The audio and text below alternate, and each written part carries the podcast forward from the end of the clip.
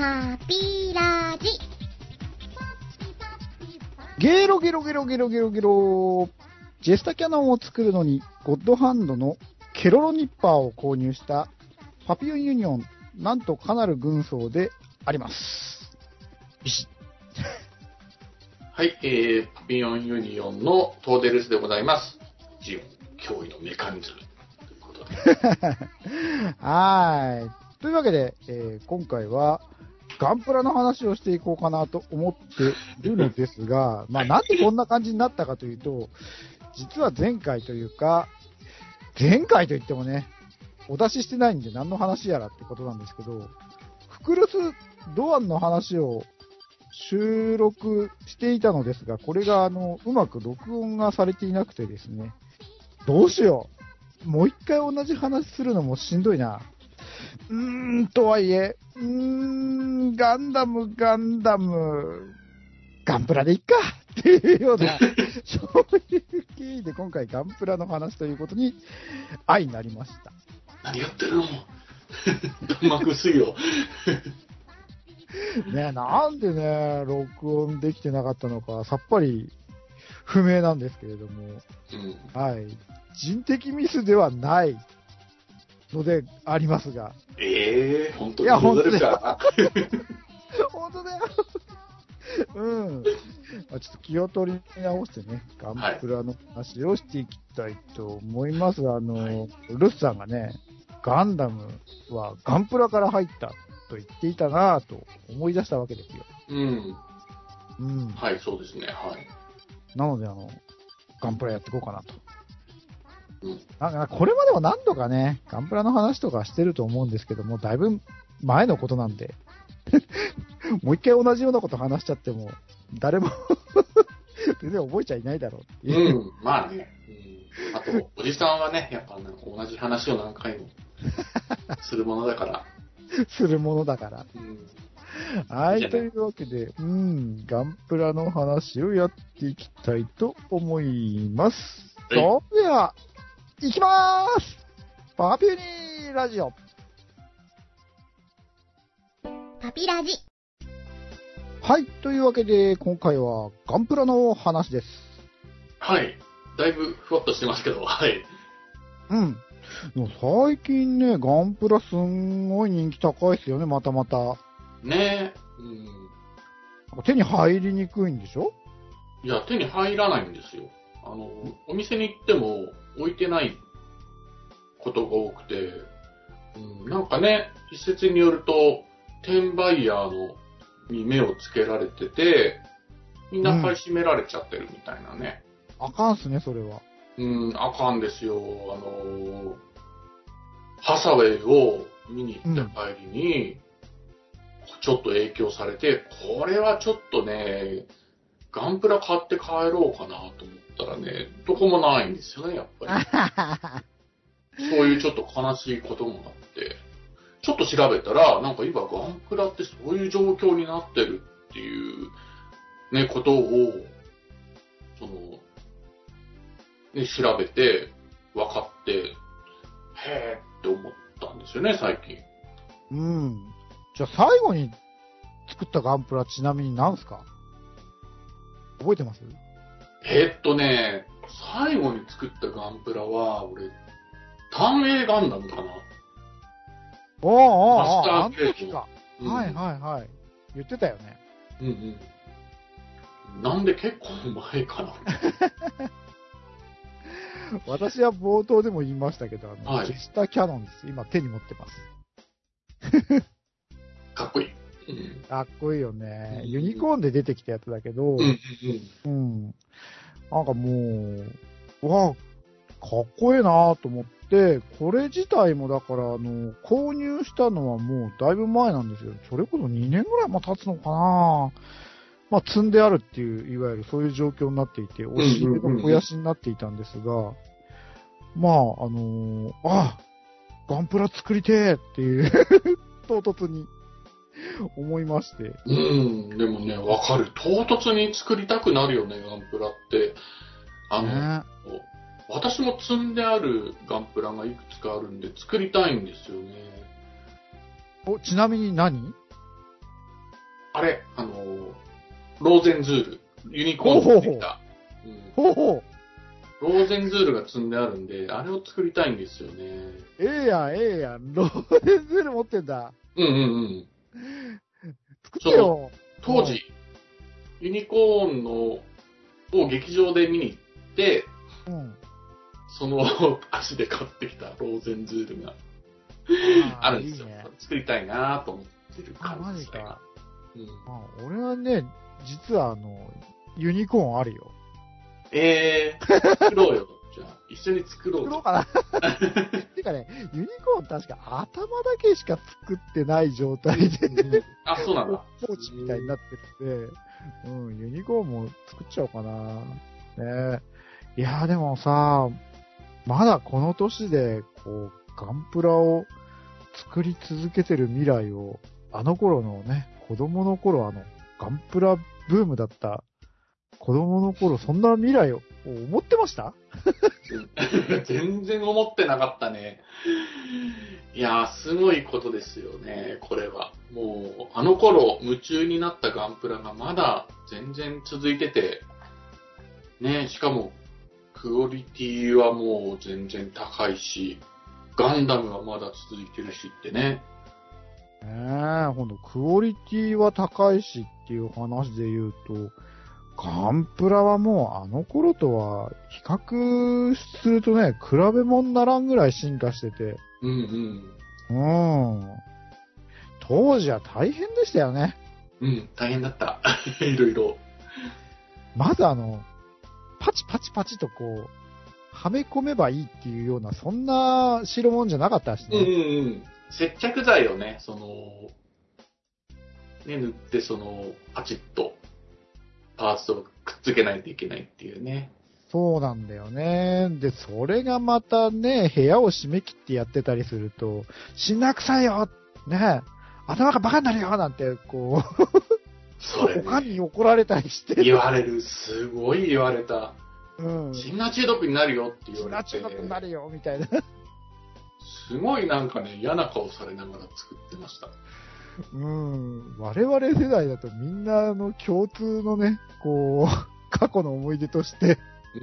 ありますよね、その。うんありますよね。うん。今時の塗料とか接着剤っておそらくそんな感じじゃないんだよね、もまあ、そもそもね、その、うん攻め台にいらないしね。う。ね、いらないし、うん。塗料も水性のね、塗料とかもあるし。そう、しかもさ、ほら、塗料といえば、今、パーツごとにもう、色分けがきっちりされてて、うんうんうん。もう、組めばね、それで、ほぼほぼ出来上がっちゃうっていう。ねすごいですよね。ああとはあれよ、可動範囲ね。うんうんすっげえもう今動くやん。うん。ねえ。いいポーズとかね、ねすごいつけられるし、いいですよね、なんか。あの頃動かなかったからね、ガンプラ。うん、そうそう。あの、プラモ京志郎っていう漫画がはい。ね、昔あるんですけど、ガンプラの話をする上では、うんこれを語らずには、ね、いられない。いらないっていうね。あの私も子供の頃すごいハマってましたけど、やっぱりその昔のガンプラが動かないっていうことをネタにされてて、144分の1ガンダムは足首が動かないのが弱点だみたいな こと言ってね。そう。そういう感じなんですよね。京志郎のこう改造はね、いかに関節動くようにするかとか、そういう相手がこう、動かないところが弱点だったりして、ぐるっと回ると外れちゃうとかね。ね そういうのをこう弱点で狙うんだよね。え、ううんん。面白いですよね。発想が 今考えると本当に。うん。今回ガンプラの話ですけど、プラモ京志郎の漫画はガンプラだけじゃなかったよね、戦ってたの。うんうん。最初はあの、スケールモデルって言われてる、あの、戦車戦車とかね戦っててね、ライバルの子がスケールモデルのモデラーで、うんっていう感じだったもんね、最初。ね、飛行機とかとも戦ってたし、後にほら、なんか確かザブングルとか、エルガイムとかも出てたっけ？なんかいろいろ出てたよね。そうだっけ？ううん。あのーバイファムとかも乗ってた気がする。乗ってたっていうかね、作ってた気がするし。うんうんうんうん。うん。そうだよね。ガンダム専門ってわけじゃないんだよね。うん。ね、その、プラモ、京志郎の、なんかこう、魂をね、受け継いだアニメがあはい。ったじゃないですか。うんうんビルドファイターズとうん。ういうん。ね。ビルドなんとかっていうシリーズがあるんですよね、アニメで。うん。一作目が放送されたのって、それなりに前？多分結構前じゃないかな。2014とか5とか、ちょっとちょっと適当なこと言っちゃいますけど、うん、その辺かなと思うんだよね。うん。いや、面白かったな最初のビルドファイターズすごい好きだわ。うんうんうん。ねその、プラモ京志郎という漫画の中で、こう、作ったプラモデルをね、データを打ち込むっていうのかななんか、それでそのプラモシミュレーションっていうか、うあん。の作ったプラモ同士をこう仮想空間でこう戦わせるみたいな、そういう、まあ、バトルものの漫画なんだけど、それをさらにね、なんかこう、ブラッシュアップしたっていうか、うんうんうん。リメイク、リファインしたみたいな話で、うん。すごい面白かったよね。うん。あれ、ちょっとね、ガンプラ熱みたいなのが少し盛り上がったんじゃないのかな。ねほら盛り、上がってたらいいなっていう感じ。はい。俺たちその、ね、まさにプラモ京志郎世代にとっては、こう、大号泣なネタが、ね、いくつかあって、うん。もう、ビルドファイターズの一作目の最終話か。で、あのー主人公のね、お父さんが、うんうんあのパーフェクトガンダム？うん。うん。バーン出してっていう、うわーパーフェクトガンダムやーっていうね。ねえ、パーフェクトガンダムはやっぱりもう当時超憧れでしたからね。ね超憧れだったよな、もう、うんむちゃんこかっこよかったもんね。ううんうんうんうん。ん。ねえ、その、プラモ京志郎で出てくるんですけど、うん。その、プロのモデラーさんがね、ちょっと作例として作っちゃったりして、わあ、これめちゃくちゃかっこいいなっていうね、これ欲しいみたいな。でもなんかそのフルスクラッチでもうなんかもう世界に一つしかない俺のパーフェクトガンダムみたいな感じで作るじゃないですか。うんうん。そういうところがね、やっぱりちょっと何かこう子供心をくすぐる的なところもあって。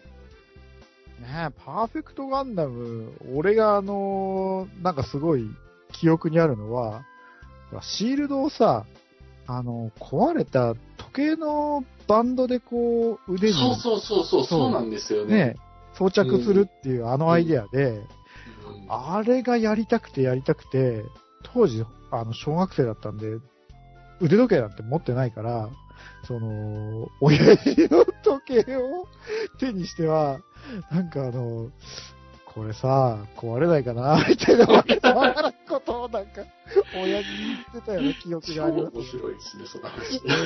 はぁみたいな。そうなんですよ。うん。あとね、プラモ教師ろで思い出したけど、その、確か漫画の中で、その、なんか、湯船にプラモのパーツがいっぱい浮いてて、なんかバーッとこう組み立てる練習みたいなシーンが確かあった気がする。うんうんうんそれを真似て、風呂場にプラモのパーツをね、浮かべたことある。へえ、でもあったね、確かにそんなシーン。うん。なんかそれぐらいあの、子供に影響力のある漫画だったよ。うんうんあの、俺はグフのヒートロッドをハンダで作るっていうあってあこう？そうそうそうそう。それが強いんだよね、漫画の中で。強いんですよ。めちゃくちゃ強いんですよね。なんかそういうちょっとした何かこう、日常の何かを使って、俺のプラモを強くするみたいなのがちょっと面白い感じでしたよね。なんか今思えば。うん。ね、その、プラモ京志郎とビルドファイターズの話といえば、あのね、漫画にも出てくる実在した、そのモデラー集団、はいストリームベース、うんうんうん。えっと、あのさんからですね、えー、小田さん、うん高橋さん、そし、て、名人川口で、は うん。その、川口名人って言うとなんか高橋名人みたいになっちゃって、あれなんだけど、名人川口なんだよね。い。うんうん。うん、そまた それがなんかちょっとかっこいい感じだよ。うん。で、その漫画の、そのね、プラモ京志郎の中でも、その京志郎にこういろいろアドバイスするね、こう、モデラーのすごい人たちとして出てくうんうるんと、その、ビルドファイターズの世界では、そのね、5の、こうなんか世界が繋がってるのか、その、名人川口がこう2代目がいて、アニメの中ではね、あの、キャラクターが3代目を継いで出てくるっていう。うん。うんうん。ねねえ、でもう、あれっすよ、その、なんといっても、ビルドファイターズの2作目、トライか。え、トライね。で、その俺の中で、その、ガンダム、ガンダムシリーズで、あの、とガンダム登場シーンでこう、登場するだけで、こう、見るたんびに涙してしまううん。シーンが2つあって、はい。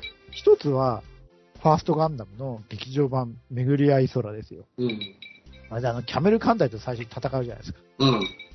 ね、あの、ドレンが、あの、やつはあの、あの、クランシーです。あのドームはザ・ガンダム見てないって言ってますっていうね。うん。ねガンダムがいるはずだあれどこなんだ？って言った後にあの、ペケペケーって、で、あの、頭上からね、あガンダムがシューッと来たあのアムロの顔の横顔がっていう、あそこがもうなんか、まさに白い圧がかっこよすぎて、熱いですよね。見るたんびにこうない涙が出てしまうっていう。それと、この、ビルドファイターズ、トライか、あれは。の、アメイジング・レッド・ウォーリアーの登場シーンですよ。うん。うんうんあのね、あらら、あらら、あらら、みたいな。でー、でっだったったっていうかって、なんか、枯れていたお花もまた、こうね、復活して咲いてしまうみたいな謎の演出の後に、こう、空からね、降りてくる。あれは、伝説のガンプラ。ね、パーフェクトガンダム3。レッドウォリアーっていう、うん。マねジかーその、プラモ京志郎の中で、パーフェクトガンダムっていうのが、あの3機出てくるのか。最初のパーフェクトガンダムと、あのパーフェクトガンダム2、あれか、フルアーマーか。え。うん。で、その、3で、として出てくるのがそのレッドウォーリアーっていうやつなんだけど、まさかね、あのレッドウォーリアーが、アニメで出てくるなんてびっくりしちゃったもんね。ねえ。完全に俺ら狙い撃ちにされている。狙い撃ちだよ。ギャーっていう。うーん。ねえ。なんか、本当に、この年になってまで、こう、アニメでも、ね、実物でも楽しめるとは本当に思ってなかったから、ないいですよね、本当に。なんだろう。うんなんだろうね、その、ほら、うちら、モデラーっていうほどガンプラ作りまくってるわけじゃなくて、うんうんうん。そうやって欲しいね、なんか、ああ、作ってみてえなーっていう、こう、モビルスーツがある時に、こう、買って作るぐらいじゃない？うん。うん。モデラーって言われる人たちとかまたね、すんごいこう、めちゃめちゃ作ってて、ほら、プラ版とかでさ、ね。いろいろ持ったり削ったりして、改造したりとか、いろいろやってるあれだけど、うん。まあ、そこまで行くと、なんかこう、こだわりとか、その、作る、ね、モチベーションみたいなのも、うちらとは違うんだろうけど、なんでこの年でもこうね、そこまで、プラモ作りにこう、情熱を傾けてるわけでもないけど、やっぱこうガンプラ作りたくなっちゃうの。なんでだろうね。ねえ。なんでだろう。やっぱりメカがかっこいいからじゃないのかな。うん。うんあとなんだろう。なんかこう、図画工作的な楽しさというか、なんかやっぱりこう、作ってると楽しいっていうかね。うん、そういうのもあるんじゃないのかなと思うんだよね。そうだようね。んなんかさ、ほら、あの、ルスさんなんか、あの、絵師さんで、こう、今もう、絵描くのもデジタル環境でうんうん書か。れてると思うんで、その、書いたものとか作ったものがさ、ほら、画面の向こう側にしかないわけじそうね。ゃうんん。ね。なんかこう、プラモとかって、手に取ってこう、作ったものが、こう、おう完成したとこうね、なんか、そういうこう画面の向こうじゃなくてこう手に取れる感じとしてあるっていうのが、だから実感があるっていうかう、ん、でもそういう魅力って間違いなくある気がするななんか。そうそう。ね、アニメにしてもゲームにしても、まあまあ画面越しというかね、そういう感じのものだけれども、その実際に手に取って触れて、そうなんだよね。うん、かっこいいメカがっていうう、ん。あるかもしれないですね。ね、だからこう劇中とかでね、そう見てたものがさ、今この手元にあるぜ。で、こう、下からも上からも 見回して、ほうほうなんつって。うん。またこうね、なんか持った時の重さとかさ、なんかこう質感とかさ、そうういうのもやっぱ、ええっすよね、ガンプラ。ん。ね、うん。うん。ねあのーこれは HG っていう、その、HG はなんだろう、ハイグレードなのかな？うん。多分そうだ。今持ってるの、その、ジェスタ、ジェスタキャノンなんですけど、さっきあの、ルスさんが言ってた、その、いろんなグレードがあって、マスターグレードとかね、パーフェクトグレードとかね、その、それによって、まあまあ、こう、パーツの数というか、作り込みが全然違ったりして、そうなんですよね。うん。マスターグレードともなると、まあ大変ですよね。内部の骨格からまず作っていくみたいな。そうなんだよね。だから昔のほら、ガンプラっちゃ、要は側だけだったじゃん。うん。ね？あれをパチパチと組んで、うってん。いう、そういうものだったのが、今その、マスターグレードとかってなってくると、本当にあの、内部構造っていうかね、そういう、こう、骨格みたいなところから組んでって、最後にそのね、こう装甲というか、側をこう、パチンパチンとはめて完成するみたいな、まさにこう、俺がモビルスーツを作っとるんじゃ、みたいなあの感じ。うん。うん。すごいよね、今。ねえ。いやー、マスターグレード大変だけど、ちょっとね、組み、あれ、俺、組み上げたことあるのかな？マスターグレード、ちょっと待って。ガンダムシードの、ストライクノワールってマスターグレードだったっけ？なんかね、ちょっと遠い昔であれマスターグレードだったのかなみたいなこともちょっとあれなんだけど。うん、でもすごいこれはマスターグレードは、ガンダムと、シャーザクと、あと、ドム？ドムこの間さ、なんかあの、さらにね、パワーアップした版のマスターグレード出て、これもまたすぐ売り切れちゃってギャーとかって、なんかやっうん、やってたけど、ドームも作ったし、あと、ズゴックも作ったか。うん。シャア専用ズゴック。うん。すごくいいよね。本当大好きなんだけど。あーズゴックはね、子供の頃もね、やっぱ作って、その、すごい、まあ、関節動かないなりにも、それなりにポーズを取ってね、テレビの上に置いといたら落ちちゃってね、なんか股関節が折れちゃって、それあるんですすごい、すごい、こうね、悲しい思い出があるよ。うん。ねうんえ、。折れちゃうと悲しいよね。いろいろと。あと意外とあの、そう、モビルスーツのデザインで言うと、WO 系があの時すげえ良くて、うんうんうんうん。うん、WO もね、あの、エクシアとか、あと、キュリオスうんうん。とか、あとほら、ちょっと女の子っぽいシルエット。うんうん。俺あれ作ったよ。そう、G アーチャーだっけ？うん、ジアーチャー作ってた。G アーチャー可愛くて 作ったりとか、うん、いくつか作ったな。うん、ねえ。なんか WO はちょっと、いいよね。なんかあの、モビルスーツのデザインもスタイリッシュだけど、ちょっとあの、工業製品風なところそうも、なのよね。その、駆動もね、なんかその、シュイーンよ、シュイーンよみたいな、ちょっと、なんていうんですかね、なんか、あ、実際にこういう機械あるなみたいな音だったりして、うん。うん。初代のやつなんかだと、ほら、あの、大河原さんがこうデザインしたのが、今、ほら、加藤木さんとかがさ、その、うんうんうん。ね、こういう感じだと、こう、関節も動くし、まさにこう、リアルでかっこええやないっていう風にこう、デザインし直したというかね、うん。ものがほら、ガンプラになってたりするじゃないですか。うん。またその路線とは違ったなんかこう、WO のあの、ね、デザインっていうか、うん。ね。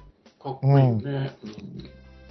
もうすごいいいなと思って、たまに、やっぱ、こう、ああ、WO のプラもまた作りたいなとかありますけど。うん。うん。劇場版00の、その最終決戦仕様みたいなのが最近、なんですよね。はいはいはいはいはい。うん。俺買えなかったんですけど、やっぱり手に入らない。例によって買えなかったんですけど、俺ずっと待ってたのにっていうね、やつがあるんですけど、まあまあ、うんその話はいいや。愚痴になっちゃうんでいいや。うん。ねえ。ああ、そういえばあの、ジオングもかっこよかったなジオングも買えないんですよね。マスター。ね超欲しかったんだけど。え。うん、ジオングといえばね、ほら、プラも京志郎ネタに戻りますけど、うん。あの、パーフェクトジオングっていうね、うん足がついてる。うん。あれは、誰だっけ？さっき。さっき武田かな。武田。さっき武田はほんとね、熱いですよね。あのうん。ねえ。子供の頃はなんか足つきジオングとかパーフェクトジオングとかこういろいろ呼び方があったような気がするけど。うんうんうん。確かあれだっけなんか、あの頃はドムの足をつければみたいな、そんな感じだったっけ？そんな感じだったっけ？うん。あ、そうだったかもしれないな。うん。ねえ。ああ、なんか、なんか、さっき武田、なんかザク、ザクで出てくるより最初、あれザクじゃないのかな？サッキー5っていうなんかはいはいはい。さっき、はい。いた。うん。ザクの軍団みたいなのがいて、そうだ。いろいろ思い出してきた。あこの話はいいかな。ねえ。子供の頃ね、俺はボンボン派だったんで、うんうん。プラ俺もボンボンも派だった。ボンボン派だったんだけど、いつの間にかコロコロコロになってて、っていう感じだったなあ、そうなんだ。コロコロとかってあれだっけ？アホケンジャッキーとかだっけ？青木ニャッキーですね。暗い青剣みたいなね。そうだよあとダジャレを言う。うん。ねえ、本当もうあの頃もガンプラだし、今もガンプラじゃいっていうね。そうですよね。そういえば、最初に作ったガンプラって覚えてます？一番最初？うん。なんだろう、なんかね、多分一番最初に作ったのはっていうのは微妙に記憶がないんだけど、うんうん。その、子供の頃に作ったやつで記憶があるのは、その、グフのあの、モビルスーツバリエーション系のあの、飛行試験タイプみたいなやうんうんうんつと、なんかね、当時はまさにプラモ京志郎の時代だから、いろいろ改造するわけっすよ。あれの下半身を取って、あ のエルメスとその魔改造合体をさせて、エルメスの上にその、グーが、の上半身がくっついてるみたいなのを作った記憶はあります。あ、いいですね。ガンプラは自由だっていう感じですね。そう。ね、宇宙とね、地上用でめちゃくちゃやんか、みたいな感じだけど、うん何の考えもなかったんだろうな。うん。いいですね。俺はね、確かギャンだったんですよね、最初。ギャンギャンはだから、ギャンコちゃん。うんギャンコちゃんいいよね。いいよね。うん。そうそう。ギャンがまずそれで思い出深くて、あの、次にジュアックなんですけど、ギャンからジュワック。ジュアックは、あの、初めて、あの、俺がその、フル、塗装はいはいはいはい。挑戦したガンプラで、その、おかんにめちゃくちゃ怒られながら作った記憶が、そんな臭いってすごい言われながら、うるせえって言いながらこう、ペタペタ塗って作ったなジュアックみたいなうん。思い出があって、で、ユニコーンでね、あの、アニメに登場して、あのかっこよさみたいなので、ちょっとね、感動したんですよね。ジュワック。あ、ジュアックがすごいかっこいいみたいな。ねえ。あとは、当時のその思い出といえば、砂場に行くと、その、爆竹で破壊されたガンプラのパーツが砂場砂に散らだ。ばって、砂場で遊んだわ。そう、パーツがいっぱい砂場に転がってんだよね。うん。あ、これガンプラなんだ。トラックの足だとか。うん。めちゃくちゃな G ブースターとか、俺持ってたからね、砂場で遊ぶ用の。なんかね、その、なんだろう、本当に子供だからさ、扱いがひどいっていうか、うん飽きてくると、そのね、爆竹で、その、砂場で破壊するんだよね。隙間にこう、爆竹突っ込んで。うん、ひどいよな初めの頃はその、なんかやられたね、感じを出すとかって言って、なんかハンダでこう穴開けたりとか、そういうところから始まって、その穴にその爆竹を突っ込んで、砂場で爆発させたら、これはリアルでいいんじゃないかとか、子供っぽい話になって、いやー、子供の感じでいいじゃねえっつうの。ね 実に子供っぽいっていうね。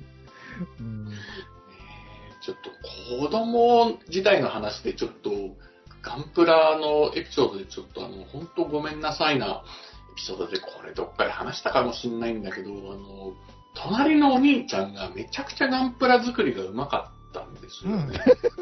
うん。あの、で、すごいかっこいいプロトタイプガンダムを貸してって言って借りて、いろいろめでてたんですよね。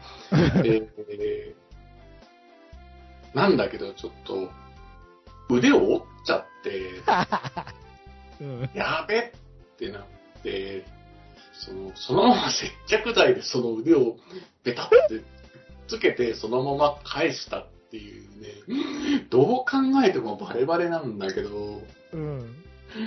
ほんとね、隣の兄ちゃんごめんっていうね、俺は何も言わずにしれっと返した子供の朝知恵で。うん、子供っぽいエピソードですな。ううーん。ん。あるよねね、その隣の兄ちゃんやらさ、え。これ、これは確実に前話した話だけど、その、幼馴染のいとこの兄ちゃんっていうのがまたそのなんかガンプラいっぱい作ってて、ガンプラ名人みたいなね、兄ちゃんがいて、ああ、俺もう飽きちゃったから、このガンプラみんなにこうあげるよ、みたいな欲しいやつちょっとこう紙にこうリストで書いていくみたいなやつで、すげえもうワクワクしながらね、G ファイター確かもらえるって約束になってたんだけど、結局くれなくて、すっげえその恨みみたいなものをずっとこう、